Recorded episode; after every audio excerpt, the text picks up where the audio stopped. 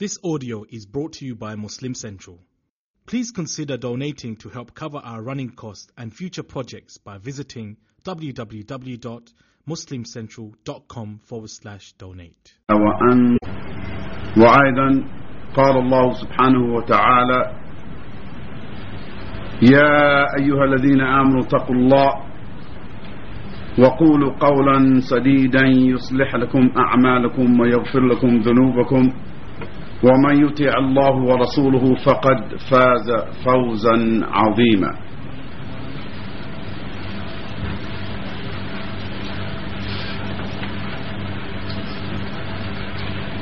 Dear brothers and sisters, we praise Allah subhanahu wa ta'ala.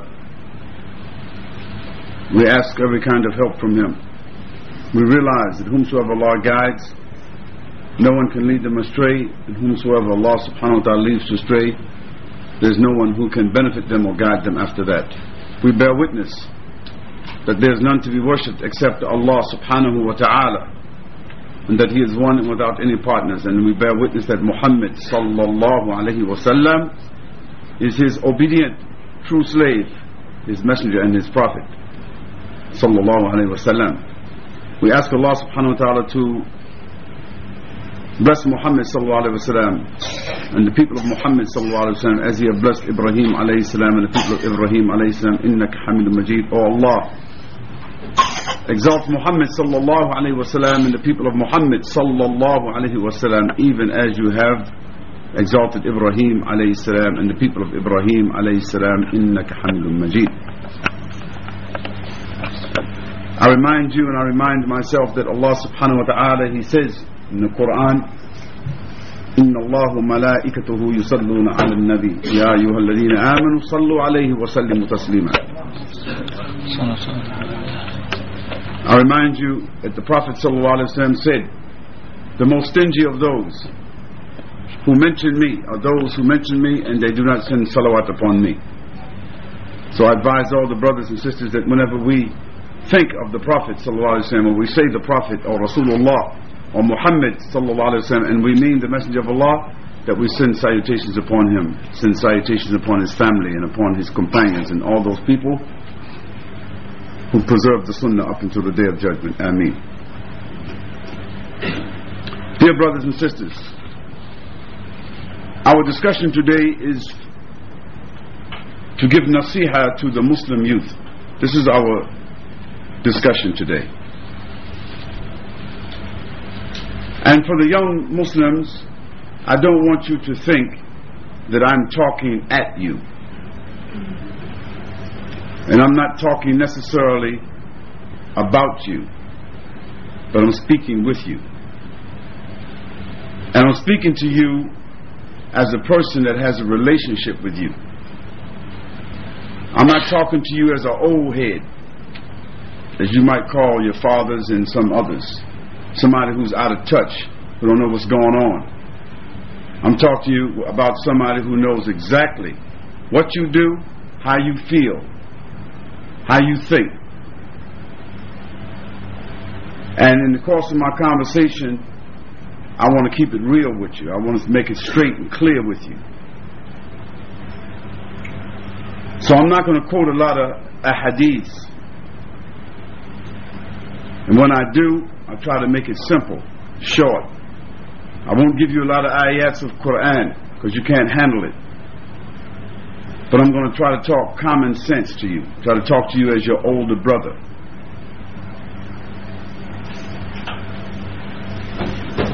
Because the life that you live in is a reality.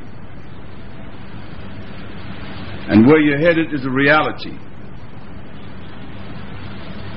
And it's a matter of the choices that you make, where you're going to wind up at. This is what we want to talk about.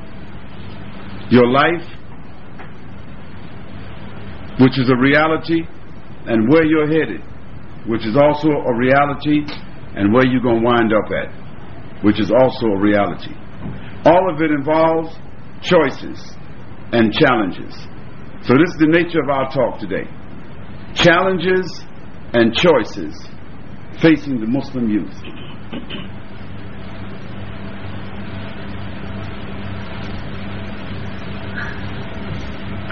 The The first challenge and choice that you have to make is to be Muslim. Now I know you're born Muslim, that's not what I mean. Not that your name is a Muslim, not that you live in a Muslim house, not that you have a Muslim family, but what's in your heart. Not what's on your tongue, not the language you speak, what's in your heart. How you act when you're around them kafirs, how do you act? When you hit those streets, how do you act? How do you think? How do you feel? That's what you really are. What you are when you're by yourself. How you think, how you feel, and how you act. That's who you really are.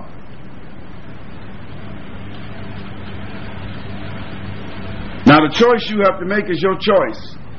And we're going to talk about the choices. As regard to the Islamic faith, it's either a matter of faith or immorality or disobedience.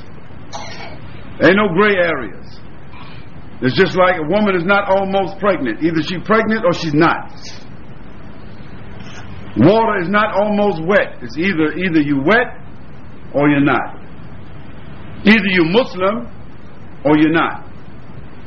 Again, we're not talking about the tongue or the name or your family. We're talking about how you feel, how you think, and how you act. When we talk about faith, we mean faith in Allah subhanahu wa ta'ala. That is having a bond with Allah. A bond with Allah subhanahu wa ta'ala. When you hear the Quran, how does the Quran, how do you respond to the Quran? When you hear that jungle music, I know how you feel. I know how you respond to it. That jungle music, you know what I'm talking about. The music for the apes and the monkeys and the dogs and the animals. That jungle music. How it makes you feel. How it makes you act. How it makes you think. How it makes you, how you respond to that. My question is for you. Don't ask, don't answer the question. Answer yourself. When you hear the voice, when you hear the, the, the words of Allah subhanahu wa ta'ala, in English or Arabic, how it makes you feel. How does it make you respond? How does it make you think? When the time for the salah comes, and you hear the adhan, or you know the adhan is called, or you know the time for the salah is there, how you act, how you think, how you feel. When you think about the Prophet sallallahu alaihi wasallam, say sallallahu alaihi wasallam. When you think about the Prophet sallallahu alaihi wasallam, his name is mentioned, or a hadith, or you know a sunnah, or you know what he told you to do, how you think, how you feel, how you act. This is this is a, this is a choice and a challenge that you have to make, because every day, Allah subhanahu wa taala, every day that the sun rises, and that you are alive, Allah is giving you the choice and putting that challenge in front of you to choose the trash or the treasure, and nothing else in between. The trash or the treasure. You know what the trash is. It's all around. It's free. All you gotta do is plug in. It's free. It's there. You don't even have to pay for it. You hang with it. You see it. You feel it. You smell it. The trash is there. What about the treasure? How you feel, how you think, how you act. The next challenge is the challenge of Islamic knowledge. I know you're born Muslim, your father's Muslim, you probably still at least know the Fatiha. Most young Muslims still know the Fatiha, even if you don't pray, even if you forgot the rest of the Quran. You know the Fatiha, you know the Salah. Well, what kind of knowledge do you have about Islam? What kind of knowledge do you have? If someone asks you, a non-Muslim, one of your homeboys that you go to school with, kafirs that you call homeboys, when they ask you, Muhammad, Ahmed, Saleh, Abdul Rahim, what is, what is Islam? What do you tell them? What can you tell them if you don't have any knowledge?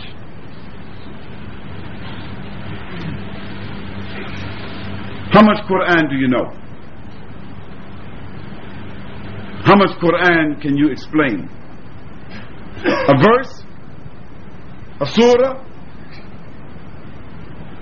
How much hadith? Can you recite one hadith correctly, authentically, from the Prophet ﷺ? Do you know the five pillars of Islam? Can you explain them to somebody? Do you know what our relationship is to Allah subhanahu wa ta'ala? Who is Allah?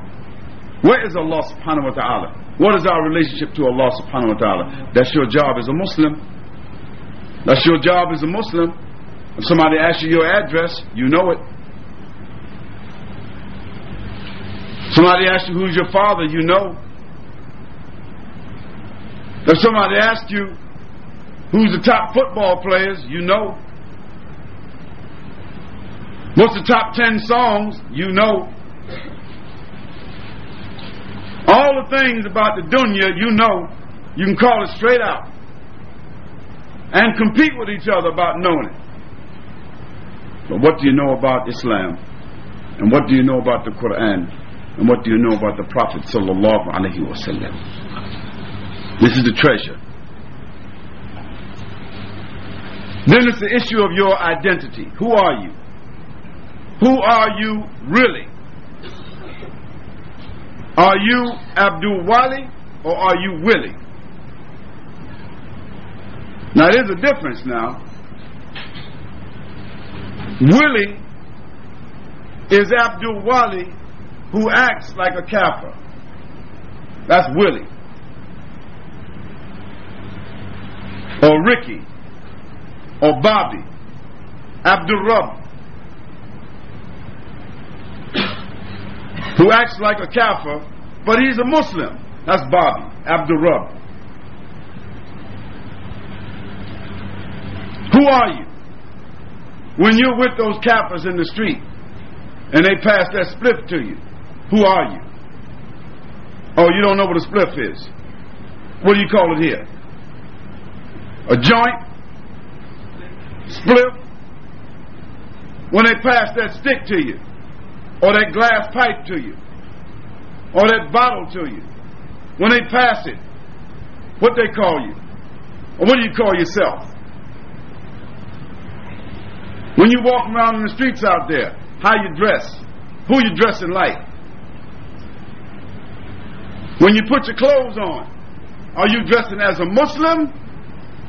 Or are you dressing basically so that when you hit that jungle out there, you can blend in with what the, the trash that's out there, because that's what everybody has to do with. If you if you're walking in the jungle, most people want to blend in with the jungle. The jungle wear, you know the jungle wear: monkey suits, donkey suits, gorilla suits, animal suits. Why? Because you don't want to be blending in with the other animals who's acting like animals, and then somebody gonna ask you, Abdullah, what you doing drinking? Abdullah, you get high? Abdullah, why are you in this party? So in order not to be known as a Muslim, what do you have to do? You got to disguise yourself. And once you disguise yourself, you lose yourself.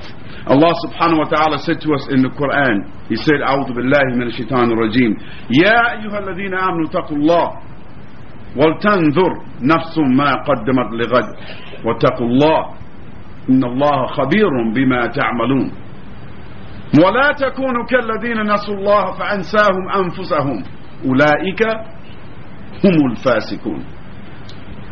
Listen to what Allah subhanahu wa ta'ala said, young Muslims. Listen, listen well. He said, O you who believe, O you who fear Allah subhanahu wa ta'ala, O you who believe, be mindful of Allah. Think of Allah, fear Allah, and look about what you send forward for yourselves on tomorrow. Think. Verily Allah subhanahu wa ta'ala can see and knows very well exactly what you do. And do not be like those who forgot about Allah, so He caused them to forget about themselves. Subhanallah. How he forgot, how the people forgot about Allah subhanahu wa ta'ala. He didn't forget their name. They didn't forget the name of Allah. You all know Allah. You know some of the attributes of Allah subhanahu wa ta'ala. It means you forgot the orders of Allah. You forgot the commandments of Allah. You forgot your duties to Allah. So when you forgot your duty to Allah, the commandments of Allah, the orders of Allah subhanahu wa ta'ala, Allah caused you to forget yourself. Forgetting yourself means you lost your identity. You lost your way.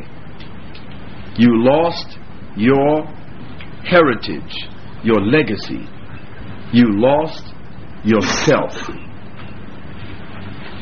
He says, and do not be like those who forgot about Allah, so that Allah then caused them to forget about themselves. And so they became what? Fasiqeen. What is fasiqeen? Fasiqeen is the disobedient, the rebellious, the criminals. They became disobedient, they became rebellious, and as a result of that, they entered criminal conduct, criminal demeanor, criminal posture, criminal reputation. It comes through association, as the Prophet ﷺ said. He said, you will know a man by his friends, and you will be raised up with your friends. So if your homeboy, the people that you you hang with all day long, on the corners, in the hallways, in their house or your house, in the backyard, riding around in the cars, in the streets, if those are the people that you hang with every day, those are your friends. That's your life.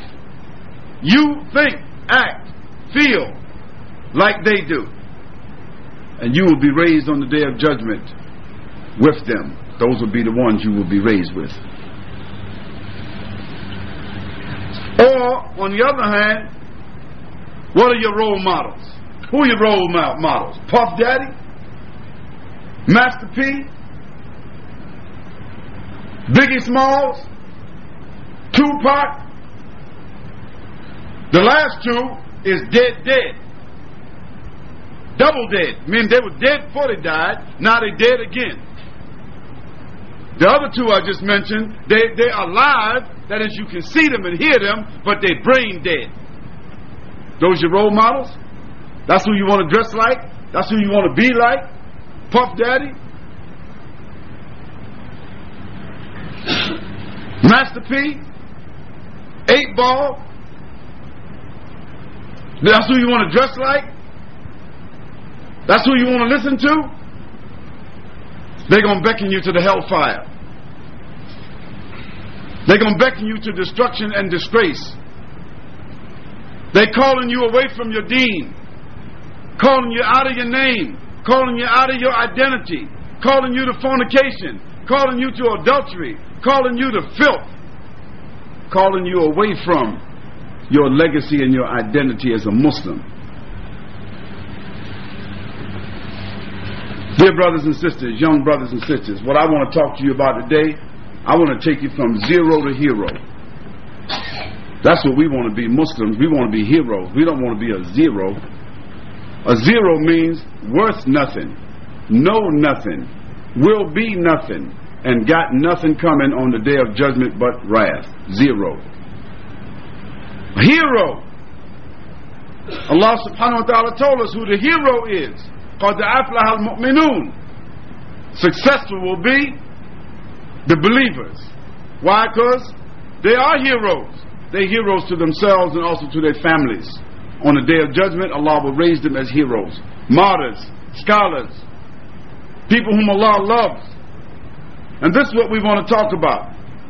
And anybody, anybody can start out as a zero and wind up as a hero if he fear Allah subhanahu wa ta'ala and he make the right choices. Even a stumbling, mumbling, fumbling man can st- turn into a hero, because stumbling blocks can be turned into stepping stones. The same thing you stumble over, you can turn it into a stepping stone. It's a matter of choice. It's a matter of meeting the challenge. It's about making the correct decision. We're talking again about leaving the trash, holding on to the treasure. You young Muslims, you were born with the treasure in your mouth. You were born with the treasure in your heart. You were born with the treasure in your minds. What's the treasure? The treasure is La ilaha illallah Muhammad Rasulullah sallallahu alaihi wasallam. What's the treasure? What's the treasure? Muhammad Rasulullah. The Messenger of Allah sallallahu alaihi wasallam said, "Man qala la ilaha illallah Muhammad Rasulullah dakhala al-jannah." What do you mean by that? Not just by the statement La ilaha illallah Muhammad Rasulullah, but by the feeling in the heart. Thinking about Allah subhanahu wa ta'ala and saying to yourself La ilaha illallah. Thinking about Muhammad sallallahu alaihi wasallam and saying Muhammad Rasulullah sallallahu alaihi wasallam, and feeling it in the heart and wanting to be a Muslim and being grateful of being a Muslim and preserving the right to be a Muslim. The person who has that feeling, Allah will protect them. Allah will forgive them. And Allah will also give them His mercy. And Allah subhanahu wa ta'ala will enter, allow them to enter His Jannah. Dear young Muslims, what's the alternative to faith and knowledge and correct identity? What's the, what's the alternative? I'll tell you what the alternatives are.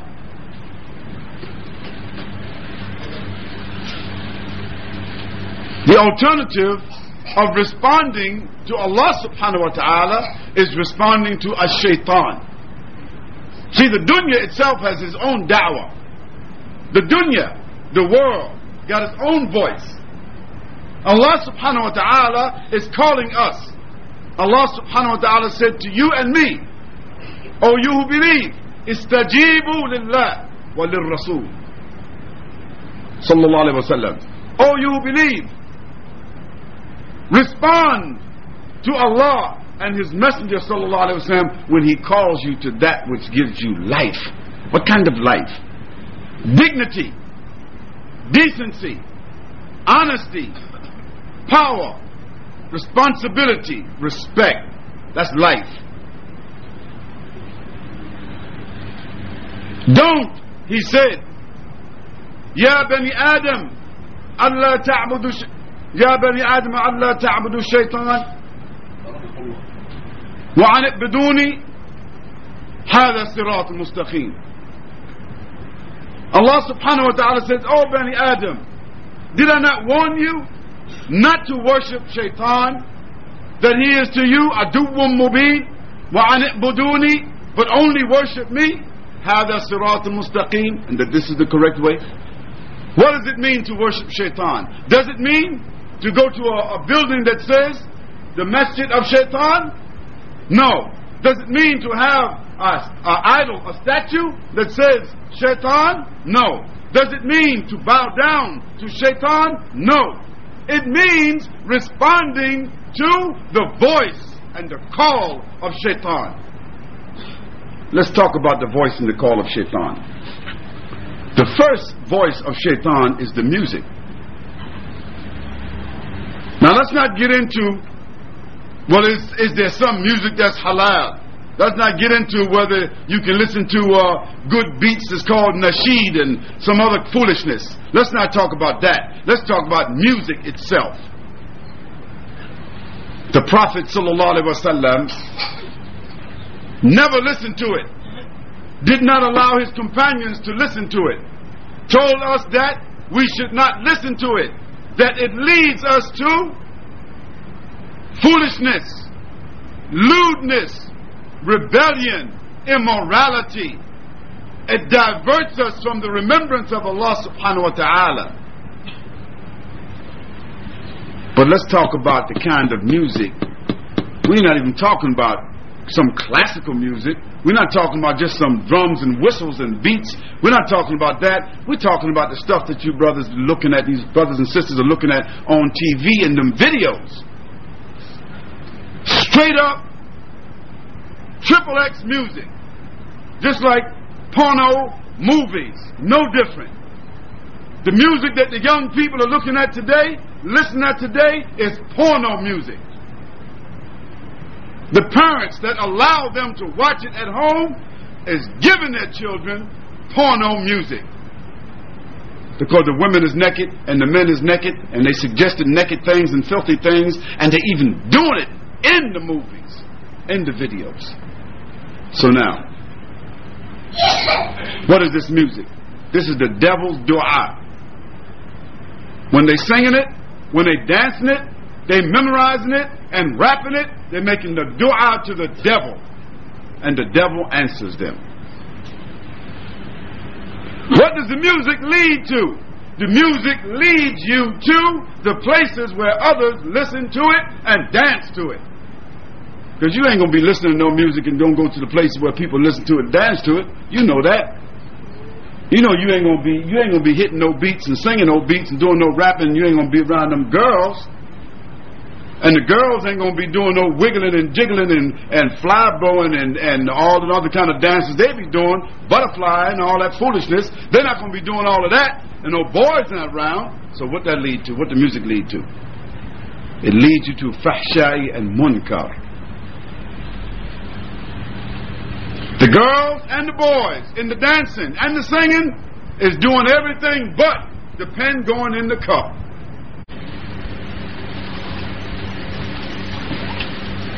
The punishment in Islam, just in case you brothers don't know, those of you who already robbed somebody, those of you who looking to rob somebody, let me tell you what, how Islam looks at that. See, here it might only mean two, three years in jail, but in Islam, robbery, armed robbery, the sentence for that is death. That's what it is. That's what you're playing with. You're playing with death. Don't think that you're trying to get fifty pounds. Don't think you're robbing somebody for some drugs. You're playing with death. And even if Allah subhanahu wa ta'ala let you escape, that is, you only get caught by these kafirs, and you go to one of these jails and get two, three years, when you meet Allah subhanahu wa ta'ala, you still going to pay for the sin, the sin and the crime of robbery. And all of this here leads you inevitably, the music and the drugs and the alcohol and the guns and wanting to rob and the clothes and all that, what that leads you to? That leads you to fornication. You ain't trying to get married. You don't want to marry none of them. You don't, mind, you don't want to marry none of those girls. Those girls that's doing all what they're doing, they're doing the same thing with you they're doing to all them other guys. You don't want them, and they don't really want you except for a minute. So what is that? Girls who want boys for a minute, and boys who want girls for a minute. Without responsibility, they call it what? Free. Free sex, they call it. Free love is free disease. Free AIDS. Free syphilis. Free gonorrhea. Free some other diseases that you don't even know the names of it. Free disgrace. This was free.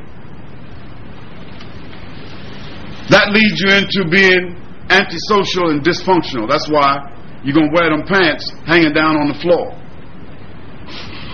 with your belt all across your behind, looking like you're crazy. Why? Because you're making a statement that you antisocial. You can't get no job looking like that. How you going to go get a job? You don't get up in the morning at eight o'clock in the morning. You don't get up at eight o'clock in the morning and put your belt on around your behind and goes looking for a job. You don't even know how to go look for a job. You don't even know how to dress for a job. You don't even know how to ask for a job. You don't know how to fill out an application for a job. So that means what? You're dysfunctional. You're irresponsible. You can't pay no bills. You're twenty-five years old living with your mama, eating her Wheaties and cornflakes, drinking her milk.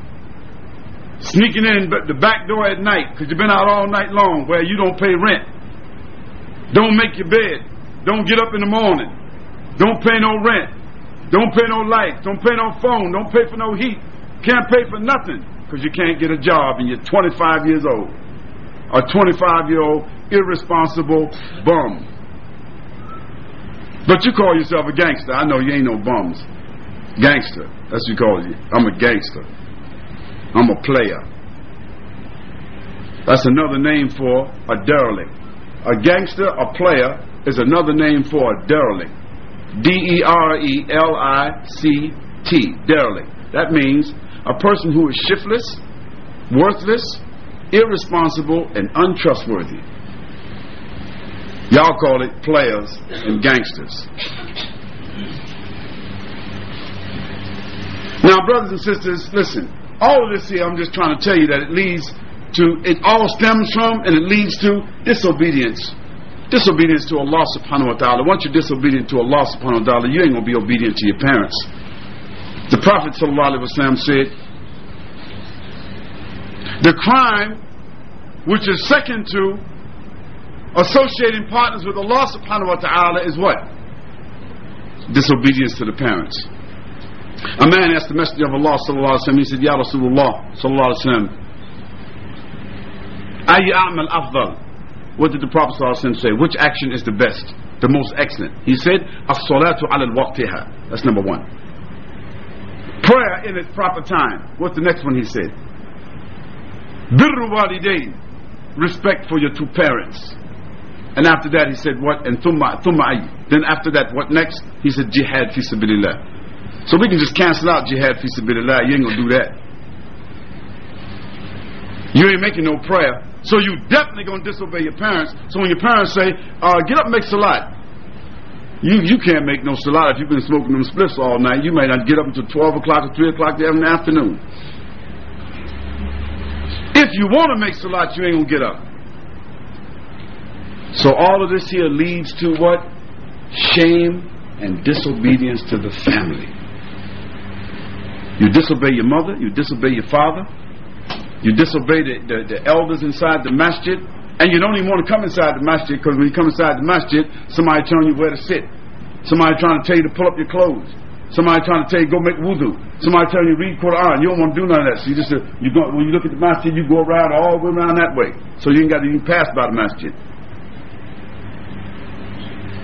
And this is what Shaitan does. Shaitan make you ashamed of yourself, make your family ashamed of you, make you ashamed of being a Muslim. And the Kafirs that you hang with, you think that because you don't act like a Muslim, and because you don't uh, um, that you don't think like a Muslim, you don't talk like a Muslim, you think they respect you.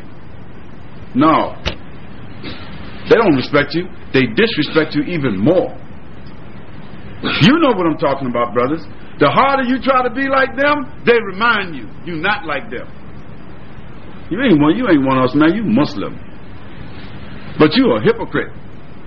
They'll even remind you every now and then when they get angry with you. They say, you ain't even no real Muslim. I mean, what are you? You're supposed to be a Muslim. Muslims pray. I know what a mosque is. I should go around the mosque and tell them what you be doing. That's what they do when they get angry with you. All of this leads you to disobedience, disregard for the word of Allah subhanahu wa ta'ala, and inevitably it leads you, you're going to land in four different places. First, it's going to land you in prison. If you keep headed the way you are, I'm not saying all of you, because probably most of you young brothers and sisters is good brothers and sisters, but a few of y'all in here, a few of y'all is in here, alhamdulillah, may Allah bless you for coming up in here. And this might turn you around, might spin you around. This little advice here might help you out. A couple of y'all is in here, y'all know that y'all right on the edge. Yesterday or the day before yesterday or last week, you did something, you know. Or you thinking about something tonight or tomorrow. But maybe, maybe, maybe you will think about it tonight and you will make tawbah. You come back to Allah, come back to yourself, come back to your parents, come back to the masjid, come back to your identity, come back to Islam. Because if you don't, I'm going to tell you where you're headed at. For the sisters, for the sisters who are disobedient, for the sisters who took off their clothes, sisters who left Islam, and the sisters who done left the Salat and don't want to pray, don't want to act like a Muslim, you headed for nothing but disgrace. You're going to be living in a garbage can from now on, because everybody that meets you is going to treat you just like another English, y'all know what they call them. Y'all know what they call them. Your, your dignity, sisters, your dignity is in your hijab, your identity. Your dignity is your family. Your dignity is Islam. Your dignity is your worship, your belief, your fear of Allah subhanahu wa ta'ala. That's your dignity. When you leave your dignity, you're naked. You can put that little bun on top of your head, try to act like you halfway Muslim. You can put a little scarf on with them little tight jeans on, like you covering up something. You can go to them little clubs and be ducking all down and everything, but everybody know what the deal is. You're going to be Muslim, or you're going to be one of them female animals.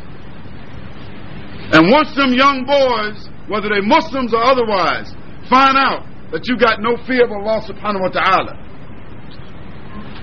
one of them young kufars, them kafirs, find out that you don't have no concern about your family, no concern about this deen. They don't care nothing about that little scarf you got on your head that's coming off. They don't care nothing about your name being Fatima, Salima, or, or whatever it is. They don't care nothing about that. You know. You know exactly what I'm saying. It might already have happened. It, it, the goods might already be damaged. Because this is the real world you're living out here. This is no plaything. Sis, if you go out here without your hijab on, you go out here hanging out with these kafirs, these kafir girls, hanging out in these places, you want to do a little shake, a little dance, you want to get the, on, on them little lights and hear a little tune or whatever it is, they're going to get you. After that, you feel disgraced. You feel ashamed. Now you don't know how to get back.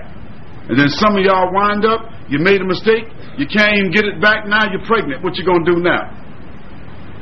Now you got to go to one of them clinics. You can't tell your family about it. So what you got to do now? You got to go to one of them clinics, get an abortion. You got to kill a baby. Now you got murder on your hands. You done killed somebody. First you went out and disgraced yourself. Now you got to kill somebody. Or kill a baby, that is. If you don't kill a baby, now what you do? You bring the baby home. What is it? It's a bastard. A little sweet, pretty little bastard. Now that's not a curse. It's a curse what you did, but the word is not a curse. It's in the dictionary. That's what it is. It's an illegitimate child. It's a child that's born out of wedlock. Isn't that the definition of it? Now sure, your mother and your father, they're going to get attached to the little baby. They're going to feed the baby and raise the baby up for you and all that, but you done brought shame home. And this is what's happening to our young girls. And this is what's happening to the young brothers.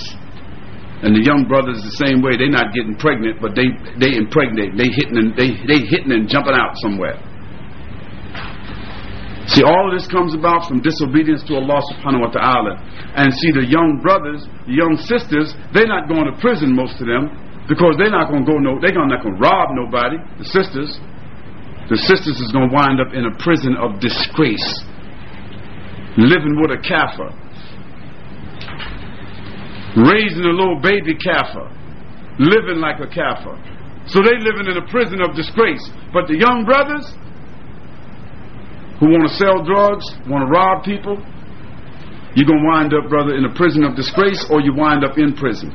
And if prison ain't enough for you, you're going to wind up in the hospital. And if that ain't enough for you, eventually you're going to wind up dead, in the grave, disgraced, punished in the grave. And then when you meet Allah subhanahu wa ta'ala, you got some more fire coming to you. Now this is the choice that we have. The choice that you have, young Muslims, is to be young Muslims. Now let's talk about what it means to meet this challenge. Let me read you one little short hadith, a little short one, because I don't want to. I won't read no long one, because I don't want nobody to leave, and I don't want nobody to get no attitude now, because I'm talking to me. I'm not talking to you. I'm talking to college. Don't get no attitude with me, because we're just talking here. We're just kicking it live. That's all we're doing. We're just keeping it real.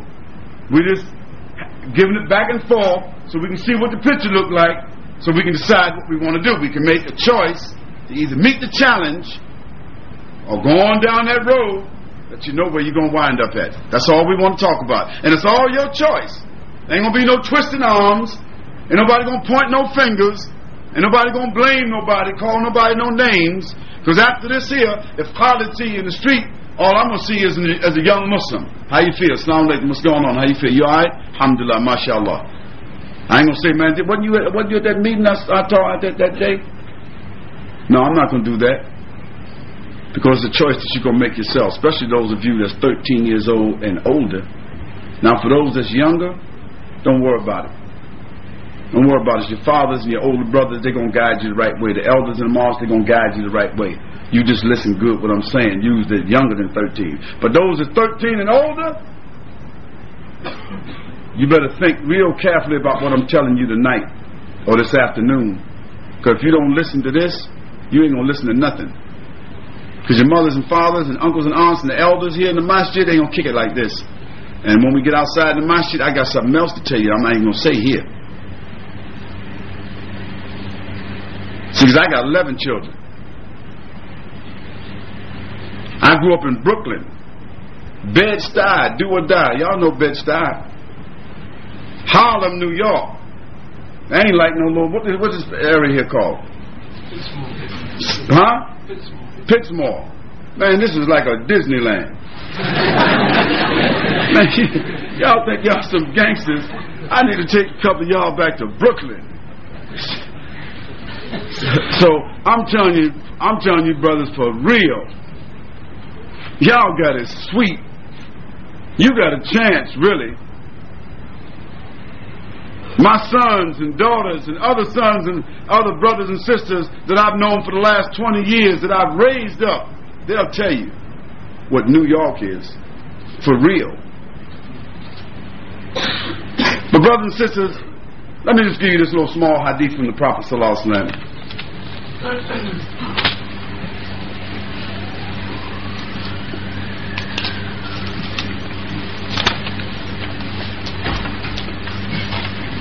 A man,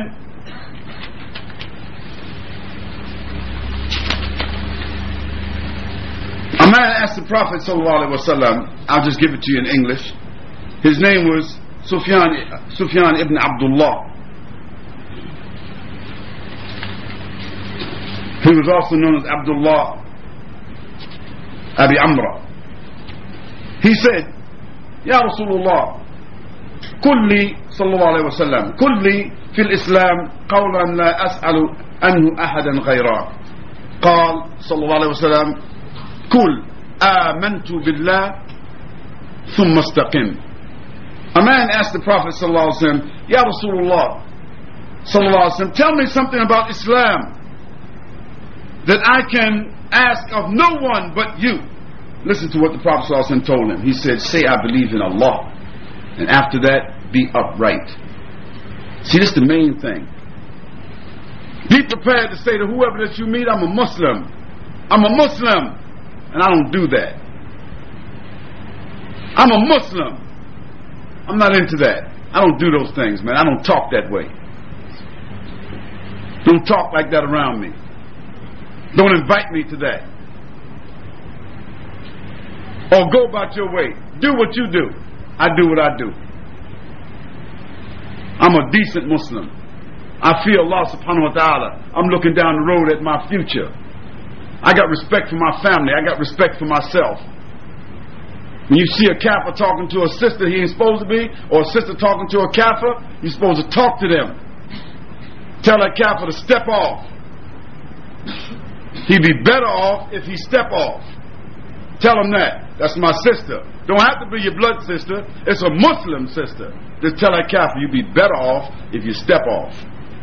And tell the sister, sister, you ain't got no fear of Allah? You got no respect for your family? You got no respect for yourself? Fear Allah, sis. And then go on about your business. That's all you can do. Because it's a free country out here, they call it. Free country. Free to do anything you want to do. Say I I believe in Allah. That means be straightforward Muslim. Don't hide Islam. Don't be no sideways Muslim. Don't be no Muslim in secret. Be straight up Muslim. Anybody ask you? Tell them your name. Tell them your religion. Tell them about the religion. Invite them to it. And after that, have good conduct. The Prophet ﷺ said, I have been sent with what? To perfect good manners. To perfect good manners. The Prophet ﷺ said, in another hadith, very short one. First, let me just talk about what do we do if we want to make the right choices. I'll give that hadith the last one before I, I leave. If we want to make the right choices, how do we do it? If we want to change our life, how do we do it? If we want to be a good Muslim, how do we do it? If we want to earn the mercy of Allah, how do we do it? If we want the forgiveness of Allah, how do we do it? We want respect, how do we do it? We want our dignity back, how do we do it? The first thing you need to do is, all of us, the old or the young, the Prophet ﷺ said, Kulu ibn Adam khata, wa khayrul khata'in tawabin. He said, all the children of Adam make mistakes. And the best of those that make mistakes are those who do what? They make tawbah, they come back to Allah subhanahu wa ta'ala. The Prophet ﷺ said, اتق الله حيث ما كنتم واتبع السيئة بالحسنة تمهها وخالق الناس بخلق حسن. He said, صلى الله عليه وسلم, fear Allah, be mindful of Allah wherever you are. That means under all circumstances, in the school, on the job, in the street, in the masjid, at home, when you're by yourself, fear Allah, be mindful of Allah. But if you make a mistake, he said what? وَاتْبَعِ السَّيِّئَةَ بِالْحَسَنَةِ. Follow up a bad deed with a good one. تَمْهُهَا, that will cancel that bad deed out. The good deed will cancel out the good one, the bad one. Now he's not talking about kabair, because a good deed is not going to cancel out a kabair, a big, uh, uh, a major sin. A major sin is only wiped out by what? Tawbah. You got to come back to Allah. You got to cry to Allah. You got to make two raka'ah. Ask Allah for repentance. Ask Him to change your life, change your heart, change your mind, change your conduct. And then you got to swear to Allah and yourself, you're not going back that way no more. You can't make tawbah today and get up tomorrow and smoke another spliff, drink another bottle of wine, lay down with another girl, rob somebody else tomorrow, and make tawbah again. You can't do that. Allah doesn't accept that. He only accepts it when it has ikhlas, sincerity. So what do we do? First, make tawbah. Come back to Allah, young Muslims. Come back to Allah, older Muslims. Because here, everything I'm saying here, I'm not just really talking to the young people, because a lot of what I'm saying here, the young people are the way they are because there's people that's in this room here who have set a pattern for the young people. There's some older people that's in here that been here, but been in the U K for twenty years. And the young boys saw them on the corners. The young boys saw them out there. The young boys see they, they got stores. They selling haram. They doing haram. They saw them as they was growing up, said, well, if my uncle did it, I can do it. If my father did it, I can do it. So many of the young people that's here is in the condition they in because the older people did it before they did it. So I don't want to be like I'm beating up on the young folks, because I'm not. I'm just in a, what we call, this is called a, uh, this is called a ricochet. Ricochet, you know what that means. It just bounce off and come back to you. So that many of us, old heads, fifty years old, forty-five, forty, thirty-five, thirty, we doing, still doing some of the stuff I'm talking to about the young people. Still doing. But see, that's an old criminal. And that's an old fool. And the Prophet ﷺ said that the worst of fornicators and sinners is the old one. Allah subhanahu wa ta'ala hate an old fornicator more than he do a young one. Because the old fornicator, he ain't even got no real reason to be fornicating no more. He just fornicating because it's a habit. He ain't even got to fire no more. He got to he got to he got to find a way to do that. That means he's been doing it for a long time. So, young people, I understand that many of you fell into this situation, or you were led into this situation, or you were allowed into the situation. See, that's that's something wrong too. That your mothers and your fathers, they allowed you. Or you were led into it by an older brother or older sister or uncle. But nevertheless, you're responsible. And I'm telling you, you got to make tawbah. The way you want to correct yourself, go home and take a bath tonight. Because you're going to die tomorrow. One of these tomorrows, you're thinking that you're going to wake up, you're going to die. Or one of these things that you're doing is wrong, somebody's going to put a bullet in your head or a knife in your back. You're going to be stretched out. You ain't got no choice then. You're going right where you used to hang. And seek good company. If you make tawbah, you can't make tawbah and go back out in the same company. You can't do that. That's just like that's just like having dirty clothes on, taking a bath and putting on the same dirty, stinking clothes. It don't make sense. You don't wear those clothes for a week. Now you decide to take a bath and you all clean and everything, put on the same clothes. Them clothes almost standing up without a hanger. Don't make sense.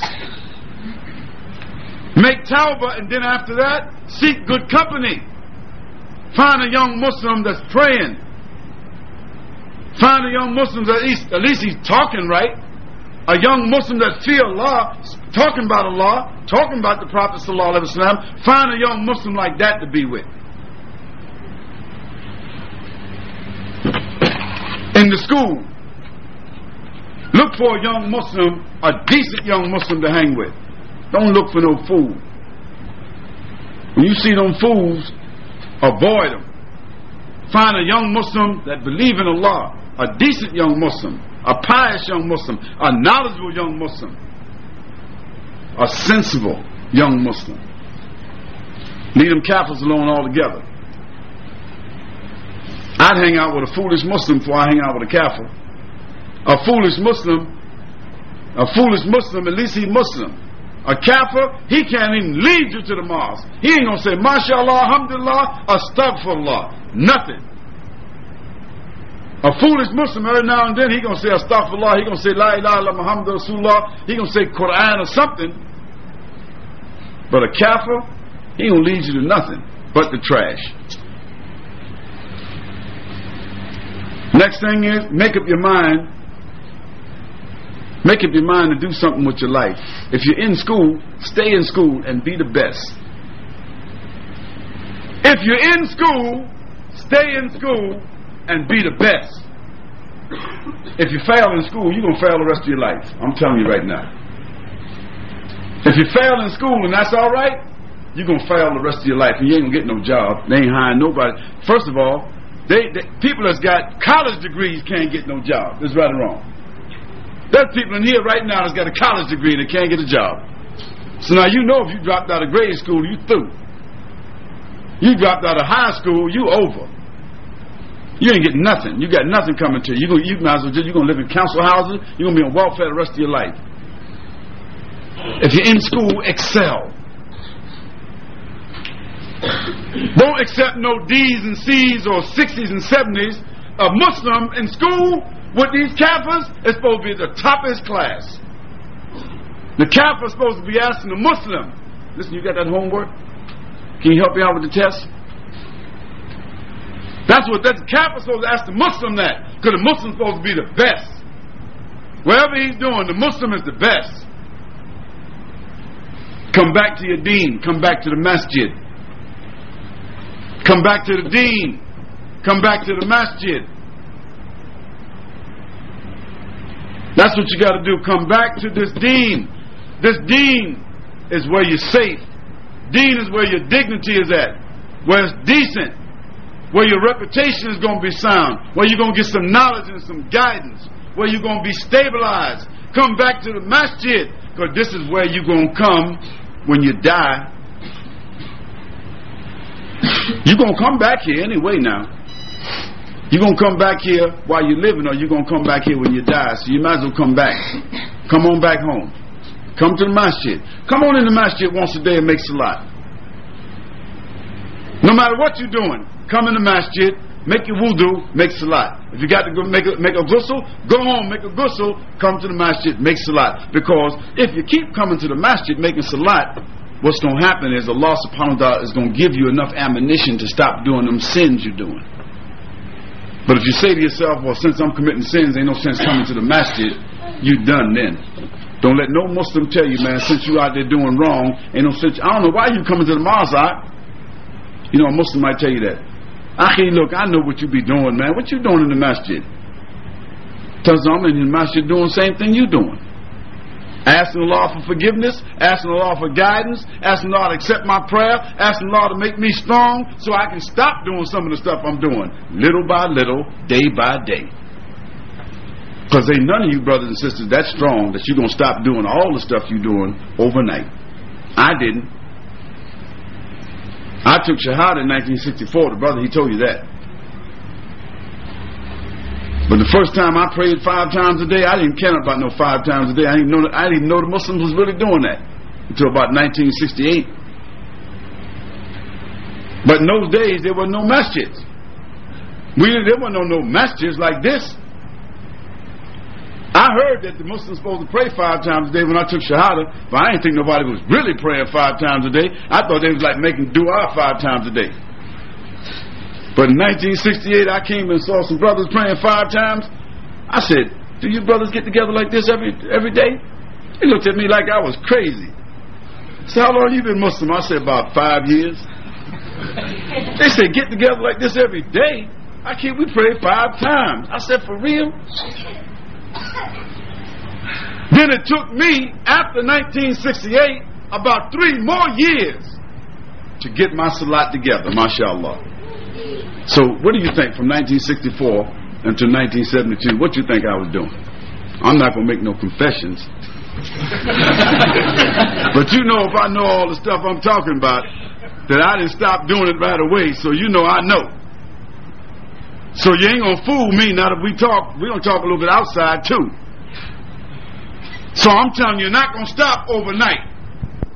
Said, but I don't think I can stop smoking no weed. I said, well, man, look, be Muslim, man. And just, you know, smoke a half a joint. Every every day, just smoke a little less of that joint. See? And then after that, after that, then smoke a joint every other day. And don't do it around nobody. Go way out somewhere by yourself. Like walk about a mile away, somewhere in the dark, and smoke a half a joint and sneak it. Then put some uh, eye drops in your eyes and, and, and, and, and some uh, lightsabers and all that. Do all that. So what you're doing is you're building up in your mind that it's wrong. And so gradually, once you establish in your heart that it's wrong, then you're going to stop doing it. So I'm not telling the man to keep doing it. I didn't tell him to keep doing it. He said he didn't want to be Muslim and feel like a hypocrite. What did I tell him to do? Be Muslim. And then gradually stop doing what you're doing wrong. Because if you're Muslim, you're going to come to the prayer. You're going to read Quran. You're going to listen to the sunnah of the Prophet sallallahu alaihi wasallam. You're going to be with the Muslims. You're going to fast during the month of Ramadan when it comes. So gradually what's going to happen is you're going to get the ammunition. You're going to get the strength day by day to stop doing some of the wrong that you're doing. But be Muslim. So I'm telling you, brothers and sisters, already Muslim, don't flip over overnight. You ain't, don't fool yourself. But start today. Come back to the deen. Give up the crime and give up the criminals. Change your image and change your role models. Change your image and change your role models. Correct your relationship with your parents. Don't wait for your parents to break down and cry and tell you they sorry, even though maybe they did something wrong. Don't wait for them to tell you they sorry. No. You are the one they fed. You are the one they raised. You are their child. You living in their house. You are the young person. You Go to your mother and father and you cry and you tell them that you're sorry, and then you begin to correct your behavior and do something good for your parents. So if you don't do something good for your parents, you don't obey your parents, something's going to happen to you. Like that like that young boy in Surah Al-Kahf. Did y'all read Surah Al-Kahf? Read Surah Al-Kahf and see about that young boy who was disobedient and ungrateful and rebellious to Allah subhanahu wa ta'ala. This is how Allah felt about that young man. Allah killed him, put him in the ground, just like that, and replaced him, and told his parents, told told, told Musa alayhi salam through Khidr, that his parents would be more pleased with him. Don't be like him. Don't wait for something to happen to you because of your disrespect and disobedience to your parents. Correct your relationship with your parents. Correct your relationship with the Muslims. So you can walk past the masjid, stop in, and your head is up high. You ain't got to be ducking. You can be around this neighborhood and you take care of the neighborhood. And those criminals, those animals all around the neighborhood, disrespecting, breaking in, when they see you, they be ducking and dodging. Correct your relationship. Understand what it means to be decent. Understand what it means to be dignified. Respect. Those three words: decent, dignified, respect. Understand what that means, because if you don't know what it means, you way off. You way off. Understand that you are the future of Islam, you young Muslims. You are the future. All these old people and myself. Maybe I don't look as old because I got that henna in my beard. The Prophet liked that, subhanallah. He liked the henna, the Prophet sallallahu alaihi wasallam. But if I didn't have that henna, I'd be just as white as some of the other Muslims in here. I put that henna in here so you young boys don't push up on me. Yeah. Understand, you young brothers and sisters, you are the future. twenty years from now, Brother Khalid won't be here. Some of these old brothers won't be here. Some of the young brothers will be here, be the imams and be the leaders. And y'all be in the front rank, taking over. Take this whole neighborhood over. But all these young Muslims in this neighborhood, if y'all were soldiers, y'all come back to this deen, you take this whole area. This whole area. I ain't talking about the little complex. I'm talking about the whole area. Spittle Hill, Spitmore, Pitmore, whatever it is. Take over this whole town. All these young Muslims on this side of town, another side of town, you take the whole place over. Because nobody can do nothing with a Muslim if he's straight. They get this town to us, this little bean town. This, this is a little bean town. This ain't even no big city.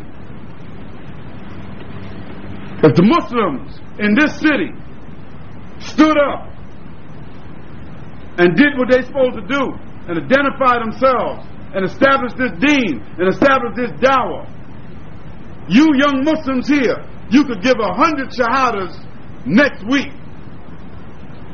and a hundred shahadas every week after that. After you start giving shahadas all around here, all the young brothers that have wives and all the young sisters that have husbands, all these non-Muslims around here, they would know what Islam is. Even if they didn't accept Islam, they would know what it is.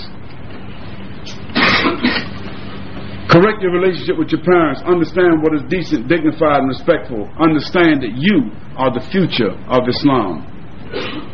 Prepare yourselves to be productive and responsible. Prepare yourselves to take your place in the society. Don't prepare yourselves to be holding up no buildings. Prepare yourselves to be responsible. Take your place in the society. Take your place in the Muslim community. Become responsible. Be young men. Be young women. Be dignified. Be strong. Be soldiers. Oh, young Muslims. Remember I told you, my advice might be a little bit harsh to a certain extent, but the best deal comes from the hottest fire. I'm talking to you because I love you, because I'm concerned about you. That's why I'm talking to you. I'm talking to you because I see myself right there. I see my own children, my nephews, right there. I'm talking to you because I want to see you start from a zero to a hero. I want to see you get past those stumbling blocks and make them into stepping stones. I want to see you move from and give up the trash and take hold of that treasure that Allah subhanahu wa ta'ala gave you. What's the treasure? La ilaha illallah Muhammadur Rasulullah. Oh young Muslims, be soldiers for Allah subhanahu wa ta'ala. Don't be soldiers for shaitan. Be soldiers for Allah. Respect yourself. Respect Islam. Respect your community. Respect respect your family.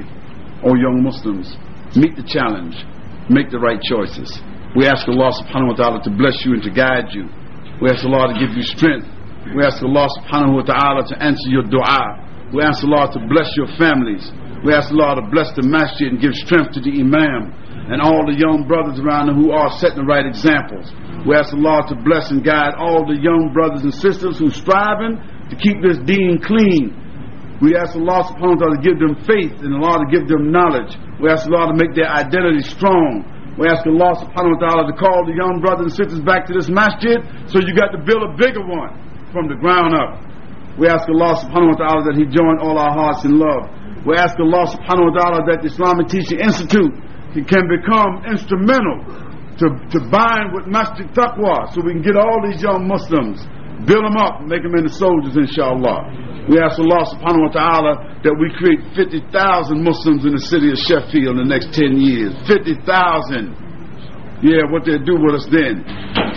Yeah, the sister says again, Assalamu alaikum, and she says, brother, do you think that giving teenagers the freedom, access to internet, T V, and all the things like it is wrong?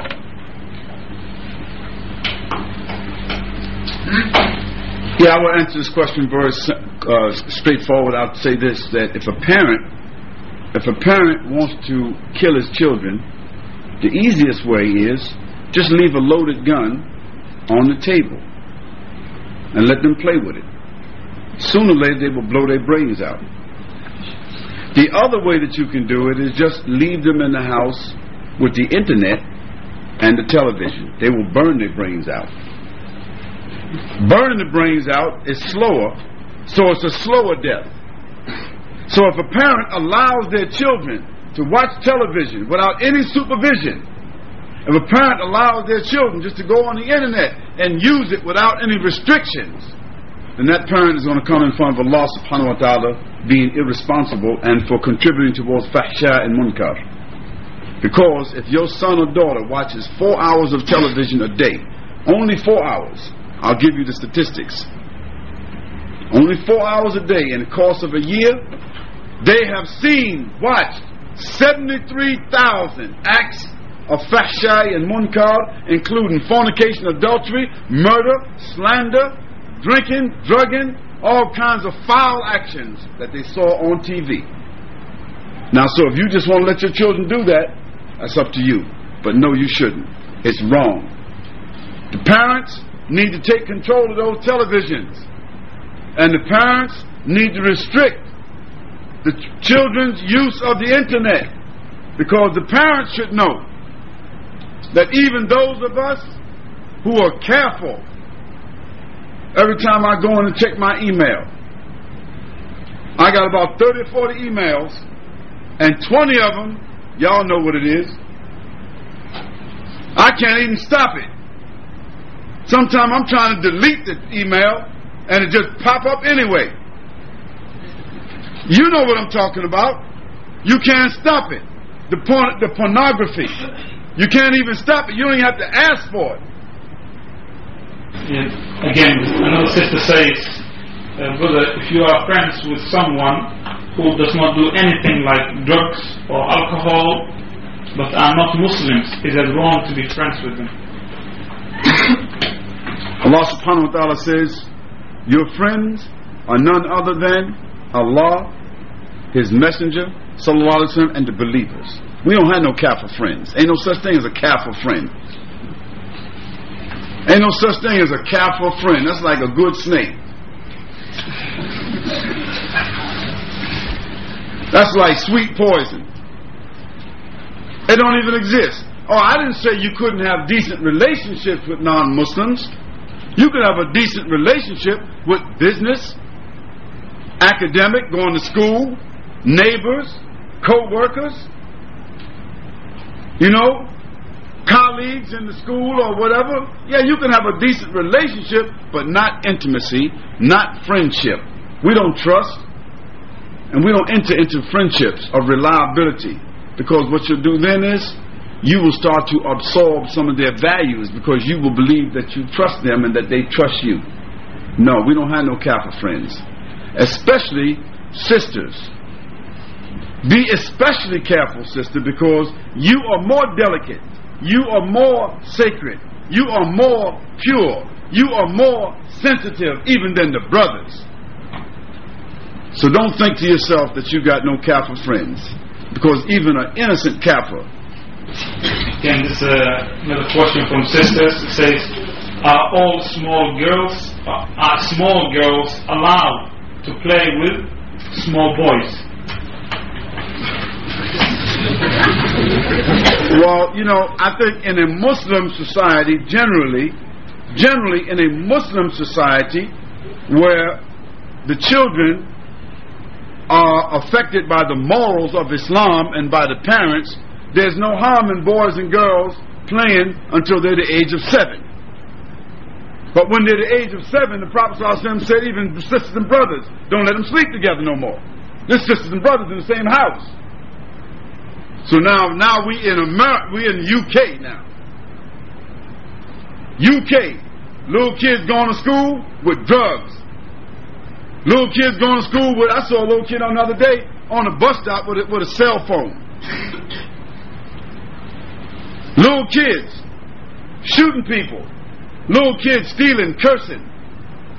Little kids talking about sex. They don't even know what it is, but they talking about it. Dancing just like the people in the movies. So now think about it.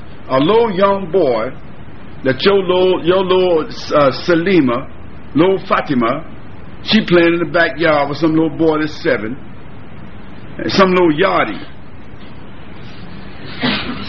He cursing, he filthy, he almost a criminal already. He talking to her like those little boys is talking on the videos, because he done memorized the videos. Now imagine your little Fatima at his house. Now do you think that your little Fatima should be in the house with little JoJo? I don't think so. No, I say I would advise not. I, I would advise us to keep our young girls, keep our young girls at home, and keep them where you can see them. And let them, when them little Kappas come around, let them run away. Let them run back inside the house. Let them run away. Teach those young girls early that when the Kappas come around, they will run away. Because if they don't run away when they're young, they ain't going to run away when they're old.